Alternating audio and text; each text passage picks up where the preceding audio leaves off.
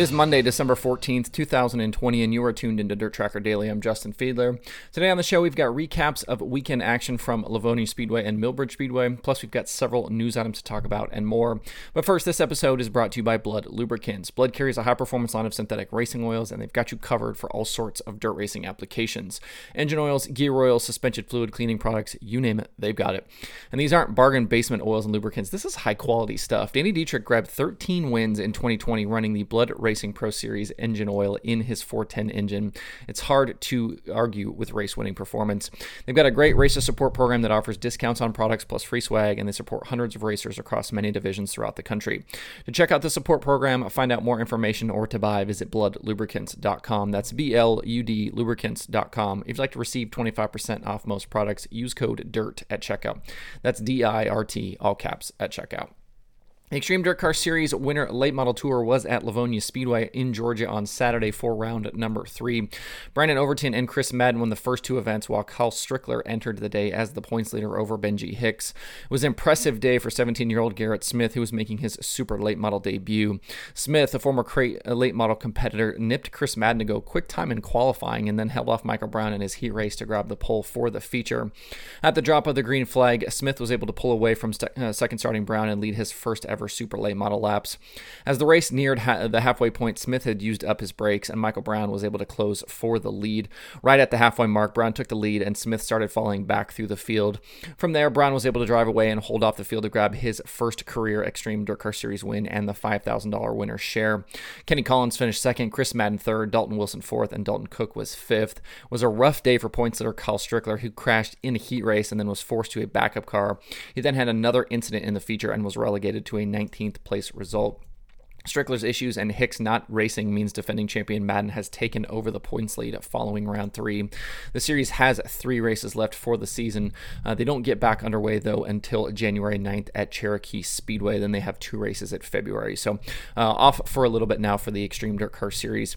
Um, the uh, weekend's Carolina Midget Showdown at Millbridge Speedway near Charlotte was supposed to be a two-day show full of star power, but pandemic restrictions in the state forced it into a one-day event featuring a, a small field field and no fans, but that didn't stop the racers from putting on one hell of a show. The 12 midgets in attendance ran qualifying in two heats before a 30 lap feature, and then they did an invert and then ran a 40 lap feature. In the first feature, Kyle Larson ended up tipped over earlier in the race and needed quick work from his Chad Boat team to get his car repaired and back into the fight. Out front, Ryan Timms and Chase Briscoe battled for the lead, with Briscoe eventually coming out on top for the win. Larson charged from the rear to try and make it difficult on Briscoe, but Larson finished second, just nine hundredths of a second behind Briscoe. Chase Elliott was impressive in his midget debut, starting sixth and finishing third, right behind Briscoe and Larson. Ryan Timms and Carson Kvapil rounded out the top five. In the second feature, the top six from the first race were inverted for the start. Ryan Timms and CJ Leary collectively led the first 15 laps of the race, but third starting Kyle Larson was never far behind. Larson took the lead on lap 16 and held off Cannon McIntosh on a late restart to take the win. Larson bagged an additional $2,000 from being the day's high point man as well. McIntosh, Briscoe, Elliott, and Leary rounded out the top five in race two. The win for Larson was his 46th of the year. Certainly a fun day. Small field of really talented drivers did not disappoint. Lots of side by side racing, slide jobs, guys right on the wall. Uh, there were some pretty neat photos of the cushion there. If you haven't seen some of the photos in the videos, go find at Millbridge Racing on Twitter. That's M I L L B R I D G E R A C I N on Twitter. They've got a nice collection of some different stuff uh, through the day that they retweeted and posted. Uh, so lots of cool stuff. Uh, as for Chase Elliott, I'm not sure the day could have gone much better for him. He was competitive throughout. He hung in there right, you know, right in there with some some really, really experienced midget racers. Ended up with two top five runs. You know, for someone who's been so successful in other forms of racing, it's not super surprising to see him up to speed quickly. Uh, you know, especially with teachers like uh, Larson and Briscoe helping him out. He certainly had a leg up. The competition, though, will ramp up significantly next month when he makes his Chili Bowl debut. But what, we saw Saturday, I'd say he's pretty much up for the task. You know, I wouldn't be surprised to see him, uh, you know, right in there in the mix on a, you know, on a prelim night and, and to be a, in a decent main uh, on Saturday if, if things go well for him. So certainly impressive there for Chase Elliott. A theme we've been talking about lately, and actually something I talked to Blake Anderson about uh, when I went on his show, Anderson 410, is the continued improvement in the Pennsylvania sprint car scene. You know, we've seen big tracks make a bunch of improvements. You know, all the work that we've seen at Port Royal, for example. We've seen increased purses, you know, some more big events. Um, and over the weekend, it was Williams Grove's turn to announce some positive changes. Besides announcing their 2021 schedule, we now know the 2021 National Open will again pay $75,000 to the winner like it did this year. The Davy Brown Tribute All Star event will pay 10000 to win. The Dirt Classic qualifiers paying 7000 to win. And the Mitch Smith Memorial will pay 15000 to win. This is in addition to weekly purses being pumped up, with Diamond Series races paying at six thousand to win. So more money on the line in some of their bigger events, and more money on the line weekly for Williams Grove competitors.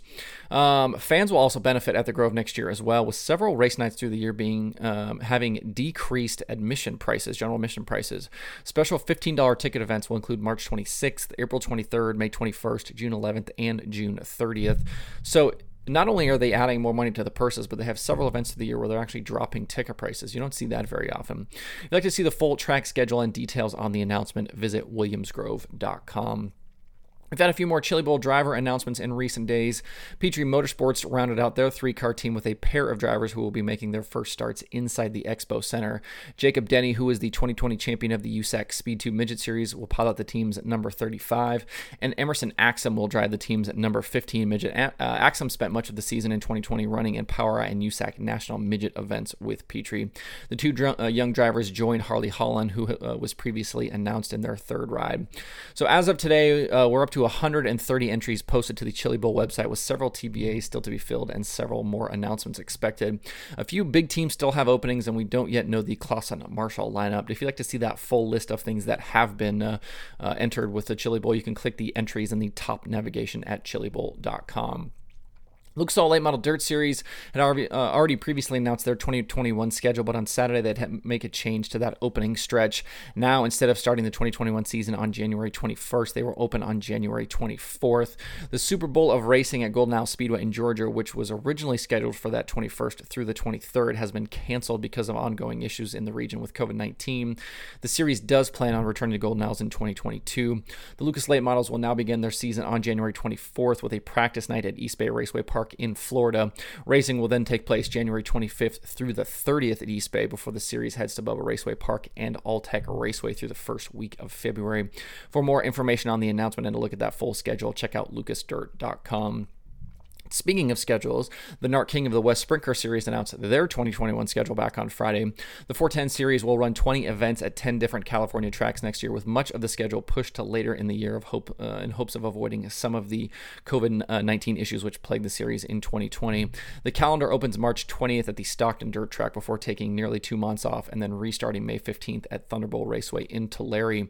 In all, Stockton, Thunderbowl, Petaluma, Ocean, Placerville, Santa Maria, Merced, Calistoga, Saratoga, and uh, Colorado Speedway and the dirt track at Kern County will all hold races next year. Right in the middle of the schedule, the series is hosting what they are calling the fastest five days in motorsports with five straight nights of racing from August 25th through August 29th.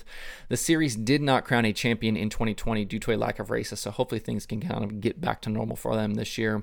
The series point fund will be announced at a later date as well. For more information, check out narc410.com. That's N A R C 410.com. Later today, I'll be re- uh, releasing another Dirt Tracker Conversations episode. This one features Ohio super late model racer Ryan Missler. Missler uh, won a bunch of races. He's got track championships, um, and he's gained some notoriety lately with his really, really fun YouTube channel. In his videos, Ryan Missler takes videos behind the scenes of his small family run operation to show everything it takes to keep his car out on the track.